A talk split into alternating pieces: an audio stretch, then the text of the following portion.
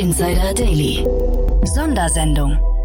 Ja, herzlich willkommen nochmal zurück zu Startup Insider Daily. Mein Name ist Jan Thomas und ich habe es ja angekündigt, das hier ist eine Sonderfolge mit Ben Bilski von der Naga Group.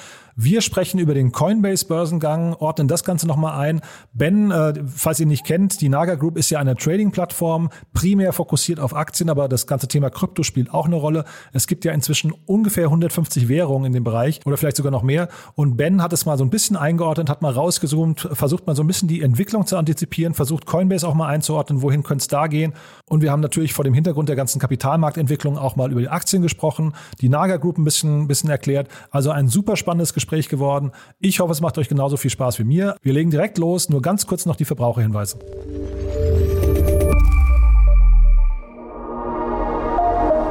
Werbung. Diese Folge wird präsentiert von Moss. Die Firmenkreditkarte, die speziell für deutsche Startups und Tech-Unternehmen entwickelt wurde. Mit Moss digitalisiert ihr eure Unternehmensausgaben mit Kreditkarten für das ganze Team. Die Moss-App erfasst alle Ausgabendaten automatisch. Ausgabe tätigen, Beleg hochladen, Kostenstelle auswählen und alle Daten per Klick an Datev exportieren.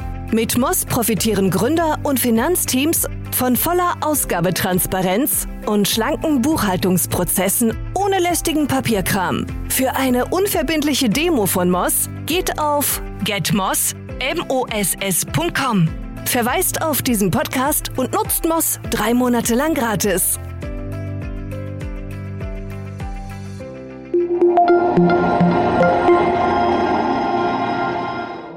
Startup Insider Daily. Interview. Jetzt zu Gast Ben Bilski, Founder und CEO der Naga Group AG. Ja, also ich freue mich sehr, wie angekündigt. Ben Bilski ist bei uns von der Naga Group. Äh, ja, Ben, toll, dass du wieder da bist. Hallo. Ja, vielen Dank. Hallo, hallo Jan. Cool, du, ähm, bevor wir einsteigen, wir wollen ja ein bisschen über Coinbase sprechen, äh, über den großen Börsengang. Äh, lass uns mhm. doch mal kurz über euch sprechen. Da, ihr habt ja auch Zahlen veröffentlicht vor kurzem. Ja, korrekt. Also wir haben vor, vor, äh, ja, vor zwei Wochen, zweieinhalb Wochen äh, unsere Q1-Zahlen, also vom ersten Quartal, äh, herausgegeben. Das war äh, jetzt schon das neunte Rekordquartal in Folge.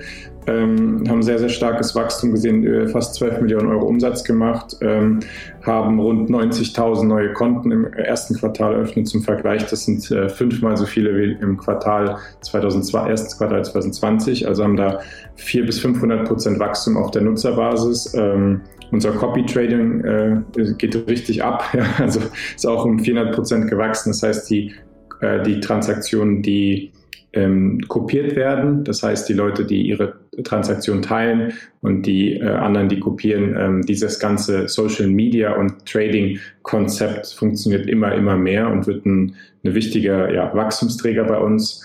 Ähm, und äh, ja, alles in allem ist es halt, äh, hat sich die Firma halt extrem gut entwickelt und, und das Wachstum geht weiter. Ja, also definitiv sehen wir auch die Symbiose aus äh, Community und Trading, die sich dann auch in, in Umsätze äh, ja, transferiert. Also es ist eine sehr, sehr gute Zeit gerade für uns. Mhm. Genau, jetzt hast du quasi durch die Zahlen, hast du quasi schon hingeleitet zu euren Besonderheiten, denn ich finde, das, das muss man vielleicht nochmal erklären für die Leute, die euch nicht kennen.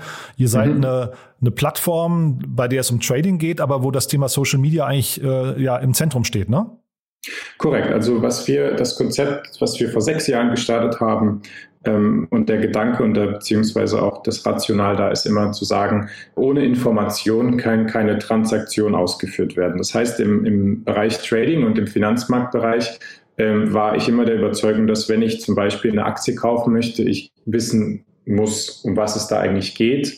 Und ich brauche Informationen über das Unternehmen, ähm, beziehungsweise auch, äh, was da alles dran ist und ähm, brauche ein bisschen Education und ich brauche ein bisschen Content. Und was machen die Leute? Das haben die immer gemacht. Die haben Zeitung gelesen und dann haben sie äh, bei ihrem Broker Aktien gekauft. Und dieses Konzept haben wir ver, äh, vereinheitlicht. Das heißt, bei Naga ähm, es so wie LinkedIn oder Facebook aufgebaut, wo man äh, jeden Tag in seinen eigenen Newsfeed gehen kann, der personalisiert ist, der lernt, was man, äh, in was man investiert ist. Und man kann quasi dort direkt Informationen lesen und in Aktien investieren, Kryptowährung kaufen. Aber, und das ist das beste Tool, was sich jetzt auch immer wieder herausstellt, ich kann anderen Top-Investoren folgen äh, wie bei Instagram und kann deren äh, Trades mitkopieren. Das heißt, wenn du Jan zum Beispiel eine Apple-Aktie kaufst und ich dir folge, dann kann ich einstellen, dass ich auch die Apple-Aktie mitkaufe. Das heißt, du bist quasi mein Leader und ich bin dein Follower. Ähm, und dieses Konzept nennt man äh, Social Trading. Und das ist, was Nagel auszeichnet. Mhm. Und diese Lieder, wie identifiziert man die? Weil ich, äh, das klingt ja jetzt sehr nach Autopilot schon fast. Ich kann mich ja jetzt zurücklehnen und sagen, ich suche mir die besten Lieder raus. Ähm, wie identifiziere ich die und was haben die davon? Genau, also ähm, äh, die Verifizierung quasi der Performance ist transparent auf jedem Leader-Profil zu sehen. Also jeder kann Leader werden, du kannst auch Leader werden. Ähm, du wirst in der besten Liste gerankt. Äh, diese besten Liste kannst du äh, als Nutzer filtern. Du kannst sehen, wer hat heute oder letzte Woche oder letzten Monat die meisten Gewinne eingefahren oder die beste Rendite erzielt oder wer ist der beste Crypto-Trader. Ähm, und dann kannst du die Statistiken sehen, wie viele Trades ausgeführt worden sind, wie viel eingesetzt wurde, äh, welche Trades verloren worden sind, welche gewonnen sind. Da, dadurch ergibt sich eine Trefferquote. Und dann kann man halt ähm, individuell einstellen, okay, ich möchte jetzt dem Jan folgen. Äh, wenn immer der einen Trade-off macht, müsste ich 10% seiner Positionsgröße kopieren. Das ist eine Option. Das heißt, du kaufst 100 Aktien, dann kaufe ich 10. Ähm, oder äh, du sagst, ich möchte immer mit 100 Euro folgen. Ja, egal was er macht, mit 100 Euro bin ich dabei. Ähm, genau. Und äh, was haben die Leader davon? Die Leader bekommen von uns einen Bonus. Und zwar verdienen die zwischen 30 und 40 Cent pro kopierten Trade pro Kopierer. Das heißt, wenn ich einen Trade mache und ich habe äh, 100 Kopierer, dann bekomme ich 40 Euro dafür, dass ich diesen Trade veröffentlicht habe. Und ähm, das ist quasi so eine Content-Fee, weil wir sehen äh, Trader, die ihre Trades auch veröffentlichen, als Content-Provider, genauso wie bei Instagram äh, Nutzer schöne Bilder hochladen und vorbereiten, so sehe ich einen Trade auch als Content Piece, denn jeder Trade äh, von einem guten Trader äh, benötigt Analyse und einen Gedankengang. Und das ist halt rich Content, ja, das ist halt prepared und äh, ja, und in dem Sinne zahlen wir auch dafür, weil umso besser der Content, umso mehr Nutzer auf der Plattform. Ja, und hat ein sehr schönes Gamification-Element dadurch, ne? Also ist total, total nachvollziehbar, was ah. ihr da macht. Ja. Absolut, ja. Und ja. das ist halt so ein bisschen auch, was gerade in der Industrie ja passiert. Ich meine, es gibt ja viele Leute, die bei YouTube sitzen und, und jemanden bei einer Aktienanalyse an, also zuhören und dann halt eine Handelsentscheidung treffen. Man weiß aber nicht, ob der, der die Aktienanalyse macht, auch selbst investiert ist. Und das fehlt mir so ein bisschen immer, ja. Und ich möchte sehen, dass jemand Skin in the Game hat, ja. Also das war immer so ein bisschen das Konzept. Deswegen ist es äh, bei Naga schön, weil man sieht, okay, der ist dabei. Also der, der redet nicht nur rüber, sondern der ist auch wirklich mit dabei. Und das, das äh, schafft halt eine einzigartige Community. Man gewinnt und man verliert zusammen. Mhm. Und jetzt hast du Krypto gerade schon angesprochen. Welchen Anteil insgesamt an euren Trades macht denn momentan Krypto aus? 15 äh, Prozent würde ich sagen. Das ist momentan so der Split. Der Rest ist Aktien, ETFs, äh, Index etc. Und ist das stark wachsend? Seht ihr das schon? Oder ist Krypto, äh, weil wir wollen ja jetzt auch über Coinbase gleich sprechen. Mhm. Wie, wie siehst du denn den ganzen Kryptomarkt insgesamt? Krypto ist eine sehr spannende Assetklasse. Die spielt halt mit, äh, mit äh, einer schönen Sache, und zwar der Ungeduld der Investoren. Ich meine, weil viele, äh, also das Problem an Investoren bzw. Tradern ist ja immer die Ungeduld, ja nichts anderes und, und der, der, Verlust der Disziplin. Und Krypto ist halt momentan einfach eine neue Assetklasse, die äh, so ein bisschen get rich real quick ja ein Potenzial darstellt ja weil ähm, und ich glaube das ist so ein bisschen warum Leute immer mehr halt in den Bereich gehen weil man denkt man kann relativ schnell Resultate erzielen ähm, und ja, es wird immer besser, es wird auch immer mehr strukturiert aber man hat halt solche Fälle wie diesen Dogecoin, wo das halt irrational ist und komplett ohne, ohne, ohne Fundament einfach in die Höhe geschossen wird. Äh, ich sehe Krypto aber als eine sehr spannende äh, Anlageklasse. Ähm, und äh, deswegen, das Wachstum ist auch sehr, sehr stark natürlich, weil ähm, das hat angezogen seit September 2020. Das hat sich verfünffacht, der Anteil. Denn immer mehr Leute, die äh, ja, Zeitung lesen aller Art reden über Bitcoin und Co. Und natürlich wird darüber auch gesucht, wer das anbietet, wer bietet dann diese ganzen Hype-Tokens an, etc. Also ja, ich sehe das alles so ein bisschen noch mit Vorsicht als Plattformbetreiber, aber äh, ja, es bietet halt eine riesige Möglichkeit, um neue Kunden zu gewinnen. Wie viele, wie viele Kryptowährungen muss man da momentan anbieten? Weil das ist ja jetzt, glaube ich, auch eine, ein großer Unterschied bei den großen Kryptobörsen, ne? Coinbase oder Binance oder wie sie alle heißen, mhm. äh, ist eine, ein sehr großer Unterschied an den gehandelten Währungen, glaube ich. Ne? Es gibt so ein paar Standards, wenn ich das richtig sehe, Bitcoin, Ethereum und so weiter, aber es gibt auch genau. eine ganze Menge so, ja, ich weiß nicht, exotische äh, Dinge, die ich überhaupt nicht, also ich kann, ich kann den ganzen Markt nicht einordnen, aber die noch am allerwenigsten dann. Ja, das ist so ein bisschen noch das Problem. Also ich denke, ähm, äh, also es gibt natürlich die hochliquiden äh, Assets, äh, sage ich mal die Top 20 Coins oder Top 25, die man auch bei coinmarketcap.com findet. Die werden normalerweise von den meisten Börsen auch angeboten. Ähm, es gibt aber auch einfach, ähm, das ist halt so ein bisschen paradox, ja. Also man sagt, das ist ja alles dezentral und Economic Freedom und so weiter. Und dann hat man aber eine äh, Börse wie Binance, die einfach das größte Volumen mit sich trägt. Und da kann man, also wenn man gelistet wird als Token, dann geht die Post ab, ja. Also ist das in irgendeiner Weise zentralisiert. Also es geht so ein bisschen gegen, ja, gegen den Pitch von der Kryptowährung. Aber das ist halt so in dieser Industrie. Ähm, und es ist ja relativ undurchsichtig. Man kann auf keiner Plattform alles handeln weil es gibt halt Token, die wollen nur auf Binance, die wollen nur auf FTX, die wollen nur zu etc. Ähm, und die Plattformen müssen halt sehen, wie sie das Risiko wegbekommen. Also man, man kann ja, man kann ja Dogecoin etc. anbieten. Man muss aber auch genug Liquidität im Buch haben. Und wenn man sie nicht hat, dann muss man mit jemand anderen zusammenarbeiten. Ja, sonst bleibt man im Zweifelsfall auf den Positionen sitzen. Und äh, das ist natürlich relativ schwierig. Ja. Ähm, also im Endeffekt ist das immer noch nicht ganz ausgereift und es ist immer noch so ein bisschen ein wilder Westen. Ähm, aber man kann relativ klar so die ersten 25 Währungen bei den führenden Plattformen alle handeln. Mhm. Jetzt mal vielleicht die Bewertung von Coinbase. Ähm, die sind ja mhm. erstmal stark, die wurden ja eigentlich stark abgestraft. Jeder hat damit gerechnet, dass sie irgendwie 50 Prozent äh, sofort zulegen. Das haben sie ja teilweise auch, glaube ich, am ersten Tag, sind dann aber jetzt mittlerweile irgendwie, ich glaube, tendieren so bei knapp 60 Milliarden. Ne? Jeder hat davon äh, damit gerechnet, dass sie die 100 Milliarden locker überspringen. Ähm, wie ja. siehst du das perspektivisch? Ähm, gut, ich bin ja selbst äh, mit Naga an der Börse gelistet und verstehe Bewertungen immer mehr. Ich habe Bewertungen vorher vielleicht nicht so ganz verstanden. Es gibt ja, es gibt ja ein Arbitrage. Ja. Es gibt ja zum einen den, ähm, den äh, Public und den Private Arbitrage. Das heißt, es gibt Unterschiede zwischen äh, VC-Investoren ähm, und, und wirklich dann äh, Public-Investoren. Denn VC, äh, was auch bei Coinbase der Fall war relativ lange, die haben relativ viele Fantasiewerte für die Zukunft und ähm, die finden auch Abnehmer in ihren, also das sind ja quasi Syndicates manchmal, ja. Also die großen VCs, das sind ja, wir nennen die alle LPs, also Liquidity Provider, ähm, die kennen sich und die helfen sich. Ist einfach so. Also ist jetzt keine keine schriftliche Absprache, aber man, man kennt sich halt aus der kompletten VC-Karriere. Und ähm, das kann man auch immer wieder schön sehen, wie viele ja, selbe VCs in Gruppen immer in verschiedene Startups reingehen.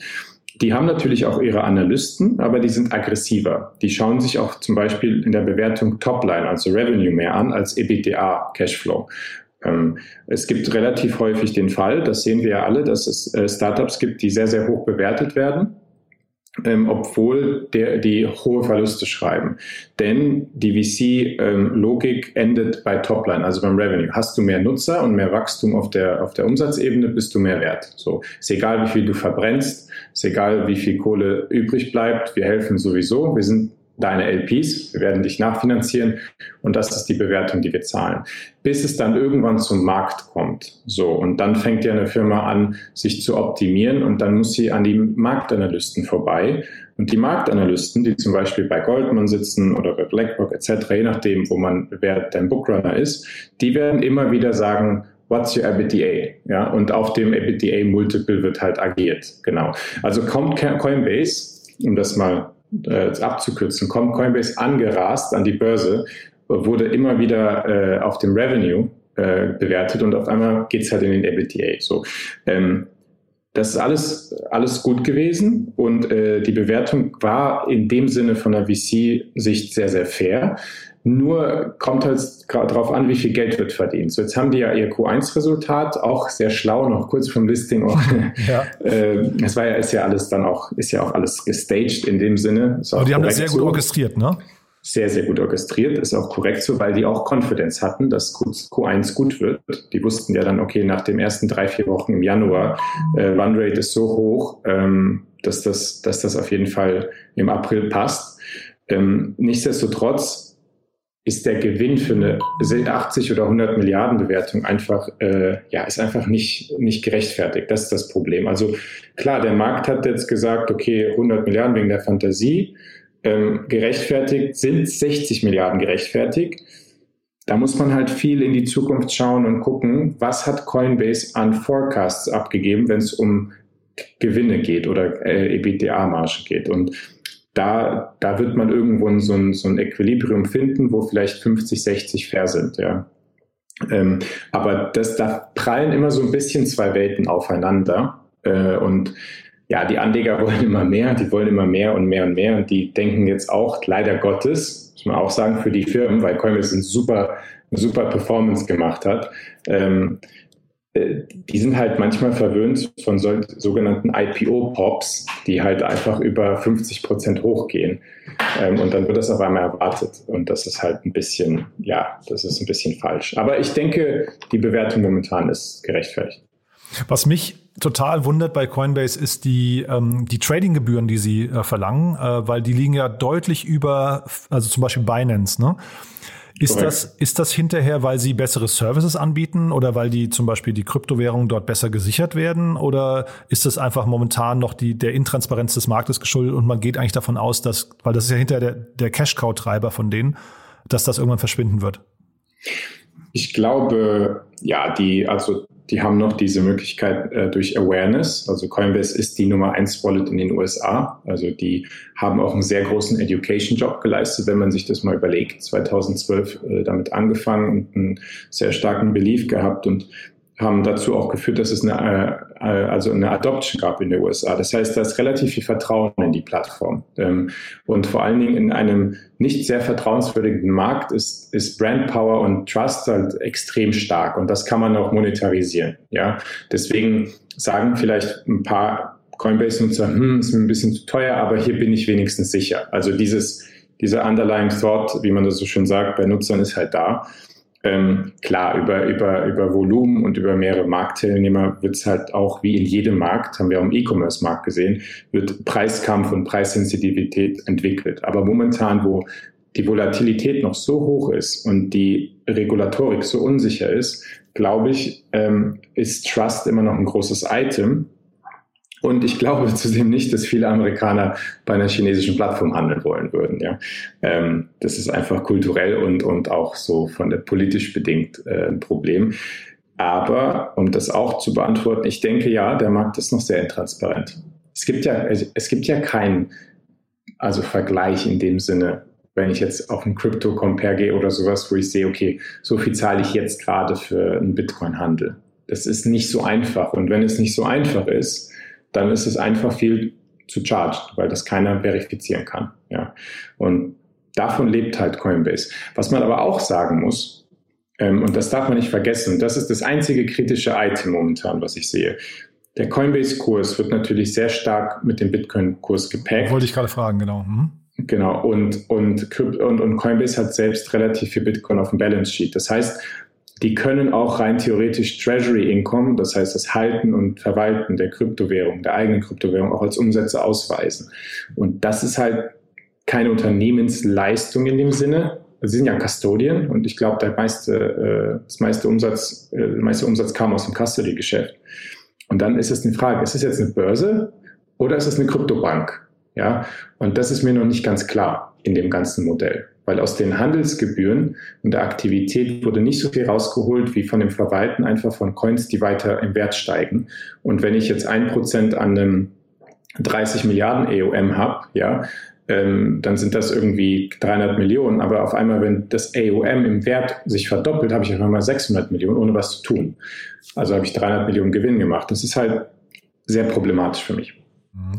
Und weil du es gerade ansprichst mit Bitcoin, siehst du denn, also wie gesagt, es gibt so, ich weiß nicht, 150 Krypto, Kryptowährungen oder sowas, die ähm, bei Binance gehandelt werden. Äh, mhm. Meinst du, die versteht jemand im Detail? Also ich finde jetzt zum Beispiel diese Dogecoin-Geschichte, ich habe jetzt mal geguckt, 35 Milliarden sind die jetzt wert, damit ungefähr so viel wie Delivery Hero. Und ich würde sagen, Delivery Hero hat ja irgendwie eine gewisse Substanz, auch wenn es noch Verluste ja. schreibt, ja. Und Dogecoin ja. kann ich so überhaupt nicht greifen. Siehst du denn, dass diese äh, diese einzelnen Kryptowährungen sich so stark unterscheiden, dass diese unterschiedlichen Bewertungen auch gerechtfertigt sind und kann dann vielleicht im Umkehrschluss auch irgendwann etwas nochmal dem Bitcoin gefährlich werden als Nummer eins in den Krypto, in den Kryptowährungen? Ähm, das ist eine, eine, Frage, ja, die kann man definitiv äh, stellen, also ob irgendwas dem Bitcoin gefährlich werden kann. Ich glaube, dass äh, in der Kryptowelt nochmal eine Sache sehr deutlich wird, dass ähm, Publicity eine Currency ist. Das heißt, mhm. äh, und Awareness. Das heißt, umso bekannter etwas in dieser Welt ist, umso mehr wird daran geglaubt und umso mehr Geld kann reingepumpt werden. Und ähm, das passiert ja bei sowas wie Dogecoin. Ich meine, im Endeffekt ja fundamental ist da nichts. Also keiner weiß eigentlich, keiner weiß eigentlich, was es mal, aber jeder kennt diesen Coin. Und, ähm, und, und das ist genauso wie bei einem Instagram-Profil, wo jemand 150 Millionen Follower hat und dafür wird bezahlt. Es ist egal, äh, wie und was, aber es wird einfach für die Reichweite äh, gezahlt. Und, äh, und Kryptowährungen haben einen Reichweitenwert so, so kann man das schon sagen. Und ähm, wenn irgendwas bekannter wird als Bitcoin in der, in der Masse, dann wird es dem Bitcoin gefährlich. Also in dieser kurzen Short-Term. Long-Term, umso mehr ähm, echtes und, und gutes und schlaues Kapital in den Markt geht, umso mehr werden Fundamentals gewinnen. Das heißt, ähm, Utility-Tokens oder auch Plattform-Tokens oder auch Plattformbetreiber wie Ethereum zum Beispiel ähm, haben fundamental einen größeren Wert als nur eine Tauschwährung, weil da wird auch, da wird wirklich Geschäft betrieben. Ähm, aber das, das ist vielleicht long-term äh, eine, eine Sichtweise. Momentan gewinnt einfach Publicity. Das muss man einfach sagen. Wahnsinn, ja. Man hat es ja bei Elon Musk gesehen, er ist ja quasi der Vorreiter von Bitcoin und Dogecoin, glaube ich. Ne, Korrekt, ja. Ja, und ne, seine, seine, ich weiß nicht, x Millionen äh, Twitter-Follower, die dann irgendwie wie so Lemminge hinterherrennen. Das Korrekt. ist natürlich das ist natürlich hinterher irgendwie so das Gegenteil von dem, was man sich an der Börse wünscht. Denn da wünscht man sich ja eigentlich, dass irgendwie fundamentale oder substanzielle Daten eigentlich äh, hinterher den Ausschlag geben, ne? Ja, korrekt. Also es gibt ja immer den Kampf zwischen äh, technischer und fundamentaler Analyse, die beide auch ihre Daseinsberechtigung haben.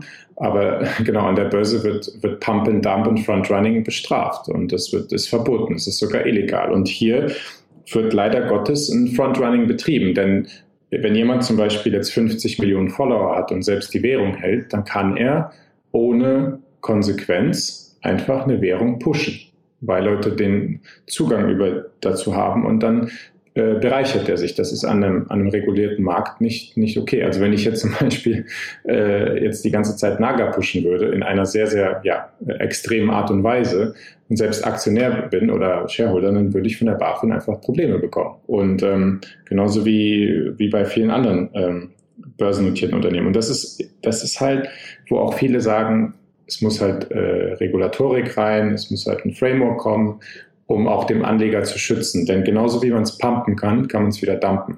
Wenn er jetzt morgen sagt, Bitcoin, äh, Dogecoin kann nichts oder Bitcoin kann nichts, das muss man sich mal vorstellen. Da kann einer aufwachen am nächsten Morgen, sich nicht so gut fühlen und genervt sein und sagt, Bitcoin ist Dreck. Und was passiert? Der Bitcoin knallt 10.000 Dollar runter, ohne, ohne richtigen, also fundamentalen Grund. Und Leute verlieren Milliarden. Und das ist ein bisschen irreführend, meiner Meinung nach. Bisschen fragwürdig, zeitgleich muss man sich natürlich fragen, warum die Leute ursprünglich überhaupt eingestiegen sind. Ne? Und ich, ich glaube, wenn man halt, also jetzt ohne das Nager-Modell dann jetzt da rein, reinbringen zu wollen, aber wenn ich natürlich ganz blind Leuten folge und einfach mir überhaupt keine Gedanken mache, dann finde ich, muss ich mich auch damit abfinden, dass die Kurse sich so entwickeln, wie sie sich entwickeln. Ne? Definitiv, ja. Das ist halt, das, ja, das ist eine sehr, sehr, sehr, sehr komplexe Geschichte. Im Endeffekt, ja, war das halt der Grund, warum Leute in eine alternative Assetklasse wechseln, mhm. weil es auch so frei und äh, ja, undemokratisch äh, äh, demokratisch abläuft, aber in irgendeiner Weise ist das ja, ja, es gibt immer Leute, die das ein bisschen nutzen, ausnutzen. Vielleicht kann man auch in einem Extremfall bei Elon Musk sagen, vielleicht educated er auch die gesamte Branche und zeigt, wie einfach es ist, einfach einen, einen Spaßcoin so weit hochzuschieben, um mhm. zu zeigen, Leute, ihr müsst aufpassen.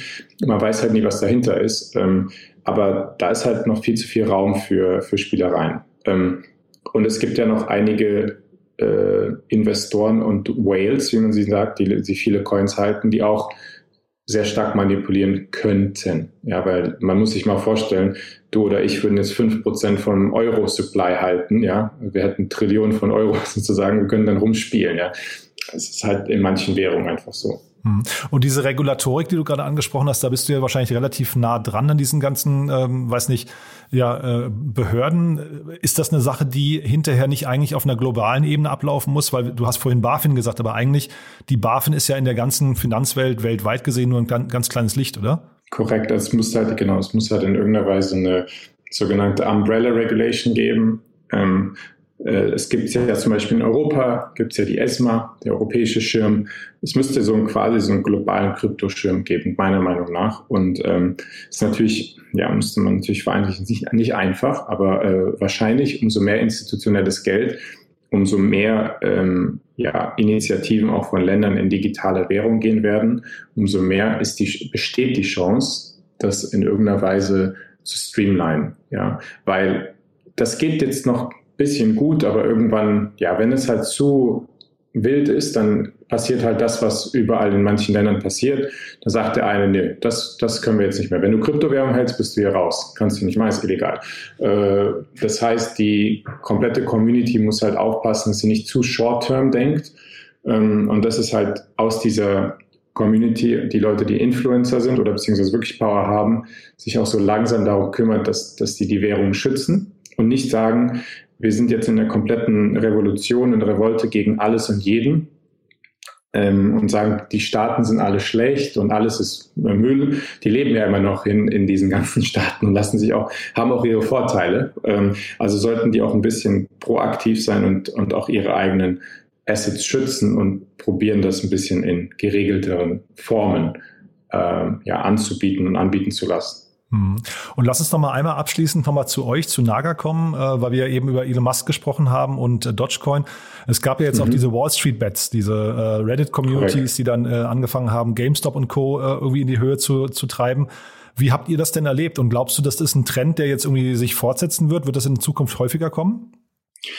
Ja, also klar, was mit GameStop da passiert ist, hat ja auch einige Broker ein bisschen ihre Reputation gekostet, uns zum Glück nicht. Ähm, ich finde es sehr, sehr gut, was passiert ist, weil es zeigt, dass die Community immer mehr äh, versteht, dass, ja, dass, der, dass Aktien und Information zusammengehören. So ist meine. Also ist erstmal der Austausch und, und das Trading. Das ist ja quasi Social Media auf der linken Seite und äh, Execution von Trades auf der rechten Seite. Und das kommt immer mehr zusammen.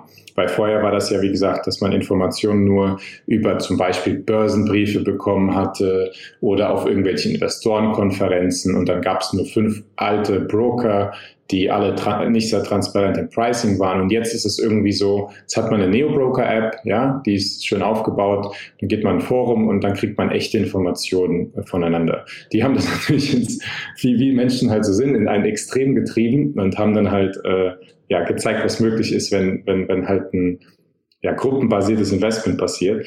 Äh, was mir aber am meisten gefällt, ist halt das Mindset und äh, die Awareness, dass, äh, dass das dass soziale Medieninformation und, und äh, Investment zusammengehört. Genauso wie es äh, Sporttrainer gibt bei, bei Instagram und so weiter und YouTube, die ihre Follower haben. Genauso wie es Leute gibt, die über das Essen sprechen. Genauso gibt es Communities über das Investieren. Also so High-Level gesehen, finde ich das sehr, sehr gut. Ähm, das Problem ist halt, äh, wie gesagt, wenn es solche so krassen Pump-and-Dump-Schemes gibt, dann äh, kreiert das natürlich auch Probleme, auch für die Plattformbetreiber, die teilweise nichts dafür können. Und ähm, ich, mir taten einige Plattformen einfach leid, weil wenn man zum Beispiel Preise von jemandem gestellt bekommt, wie einer anderen Börse, und man kann nichts dafür, wie zum Beispiel Trade Republic, und, und, und dann das Pricing abgeschaltet wird und die Kunden dann Trade Republic dafür verantwortlich machen, dann ist das halt auch äh, ja nicht gut für die Branche. Und das ist halt dann auch ein Education-Job, allen zu erklären, das ist nicht unsere Schuld und ihr sollt uns jetzt nicht alle kaputt hauen, ja, weil ihr alle zocken wollt. Ja, und das ist halt in irgendeiner Weise nicht, nicht ganz okay. Ja. Ähm, aber wir haben das mitbekommen ähm, und ich denke, es wird immer mehr davon geben. Man muss aufpassen äh, als Plattformbetreiber, dass man da nicht irgendwie unter die Räder gerät. Das heißt, man muss selber auch bewusst sagen, bieten wir an, bieten wir nicht an. Ich habe mich damals gegen GameStop entschieden im Januar. Ich habe hab dann gesagt, dem Team. Ach, das konnte man bei euch wir, gar nicht handeln? Nee, wir haben uns, ich habe mich dann, ich habe das natürlich verfolgt seit, seit Oktober ähm, und habe gesagt, wir warten noch, denn bei uns ist ja so, wir sind ja Market Maker, das heißt, wir, wir haben ja auch unser eigenes Buch und Liquidität. Ähm, und da rennt man ein massives Risiko. Und es war ganz klar äh, relativ wenig Free Float, also weniger Aktien auf dem Markt und zu viele Shortseller. Und da war das Risiko zu hoch, dass da was passiert in, in irgendeiner Weise. Und ich wusste, das kann den Kunden nicht zugutekommen. Und wenn die Kunden nicht happy sind, dann gehen die zum Plattformbetreiber und sagen, ja, das war falsch oder da war ein Fehler oder das wusste ich nicht und, und so weiter und so fort. Ja. Wir haben danach das gelistet. Aber es kann natürlich immer wieder passieren jetzt mit irgendwelchen Assets, die aus dem Nichts hochgepusht werden. Dann muss man halt aufpassen. Aber ich gehe davon aus, dass es noch weitere gibt. Ja, das, also finde ich erstmal sehr weitsichtig von euch, aber ich, ich wollte gerade sagen, das kann ja eigentlich jede Aktie treffen. Ne? Also GameStop war ja jetzt, also ich weiß gar nicht, wie das ursprünglich entstanden ist. Ähm, also warum jetzt GameStop, warum nicht irgendwie äh, irgendwas anderes? Aber letztendlich hat sich da eine Community und ihr, ihr seid ja auch ein Community-Betreiber mhm. oder, oder, oder Hoster, äh, hat sich da eingeschossen auf mehrere Werte und hat einfach gesagt, wir zeigen es jetzt den Großen. Und das kann ja im Prinzip mit, mit jedem Wert passieren, ne? Ähm, ja und nein. Also es kann theoretisch mit vielen Werten passieren, aber die Werte, die es betreffen wird, sind äh, kleinere Aktien mit weniger Marktkapitalisierung, mit wenig Free Float, also mit wenig handelbaren Aktien, einer Quote von zum Beispiel 40, unter 40 oder unter 30 Prozent, wo die, das Volumen und die Liquidität in dem, im Durchschnitt nicht höher ist als zum Beispiel 50 Millionen am Tag oder sonstiges, weil man muss ja dann eine Community finden, die mehrere Milliarden aufbringen kann, mhm. ähm, um, um sowas auch in die Richtung zu schieben. Weil auf der anderen Seite hat man Hedgefonds, die dagegen arbeiten können ja, ja. mit viel mehr Geld. Also es ist halt ein Summenspiel. Also Apple oder Tesla ist relativ schwierig, glaube ich, aber jede Aktie, die so ein bisschen ähm, äh, kleiner ist, die kann man pumpen. Wir haben selbst das erlebt 2017 mit Naga. Wir hatten ja einen kleinen IPO. Wir hatten nicht viel Free Float, das heißt, wir hatten vielleicht 4, 5 Prozent Aktien auf dem Markt und dann ging es los. Ähm, dann haben die Leute das Ding hochgejubelt von 2,60 Euro auf 15 Euro und ich musste mich dann verantworten, äh, warum mein Aktienkurs eingebrochen ist, obwohl, obwohl es fundamental gar, gar, gar keine, also hat gar keinen Sinn gemacht, weil Leute einfach ge, ge, gezockt haben. Und damals war die Awareness vielleicht noch nicht so groß, aber, aber wenn das nochmal passiert, dann ist das natürlich problematisch. Und man kann als Unternehmen relativ wenig machen. Das ist ja auch für die Unternehmen nicht gut. Also klar, GameStop hat jetzt eine Anleihe oder so ausgegeben am Ende des Tages, aber kurzfristig gesehen ist Volatilität in dieser Größenordnung nicht gut für die Firma, nicht gut für die Anleger. Und dann muss man halt sehen, das ist eigentlich, ja, es ist einfach ein Zock und da muss man halt aufpassen. Ja, aber es ist schön, dass du noch da bist, denn der, der CEO von GameStop ist ja jetzt gerade gegangen. Also von daher schön, dass du ja. noch im, im, im Driver Seat bist und auch danke, dass du heute hier warst, Ben. Äh, also war wirklich ja, vielen, ein super spannendes Gespräch. Haben wir denn was Wichtiges noch vergessen, was du gerne noch ergänzen möchtest? Ich denke, alles, äh, alles ist soweit äh, abgegolten. Ich bedanke mich sehr, sehr auch für das Interesse und ähm, ja, ich sage immer nur allen Leuten gerne verfolgt Naga, denn ähm, ich glaube, unser Konzept äh, spiegelt immer noch relativ viel die Zukunft ab und äh, wird immer, immer wird sich immer mehr manifestieren, dass, dass Social Media und Trading zusammengehören. Da bin ich sehr fest davon überzeugt. Naja, eigentlich kann man ja sogar sagen, ihr seid ja letztendlich, wenn man sich das Reddit, Reddit-Konzept anguckt, was da jetzt gerade passiert ist, ist ja quasi bei euch auf der Plattform nicht ganz anders, ne? Also die, diese Logik von, von Foren, die sich und, und dann dem folgen können, äh, einfach verbunden mit dem Trading-Aspekt schon. Korrekt, genau, dass alle auch dieselbe äh, Preis, also Preisexecution haben und dieselben äh, Gebühren etc. Also im Endeffekt braucht man keine fünf Apps, sondern man kann alles bei uns machen und das wird immer und das wächst auch immer stärker. Super. Du Ben, dann vielen, vielen Dank und ich sag mal bis zum nächsten Mal. Ja, vielen Dank, Ken. Vielen, vielen Dank. Bye bye. Startup Insider Daily der tägliche Nachrichtenpodcast der deutschen Startup-Szene. Ja, das war's für heute. Das war Ben Bilski von der Naga Group. Ich hoffe, es hat euch genauso viel Spaß gemacht wie mir. Ich fand es extrem lehrreich, habe wieder viel gelernt. Und äh, ja, euch vielen Dank fürs Zuhören. Vielen Dank an Ben. Und äh, nicht vergessen, heute ist Earth Day. Tut noch was Gutes. Die Erde wird es euch danken. Bis dahin. Ciao.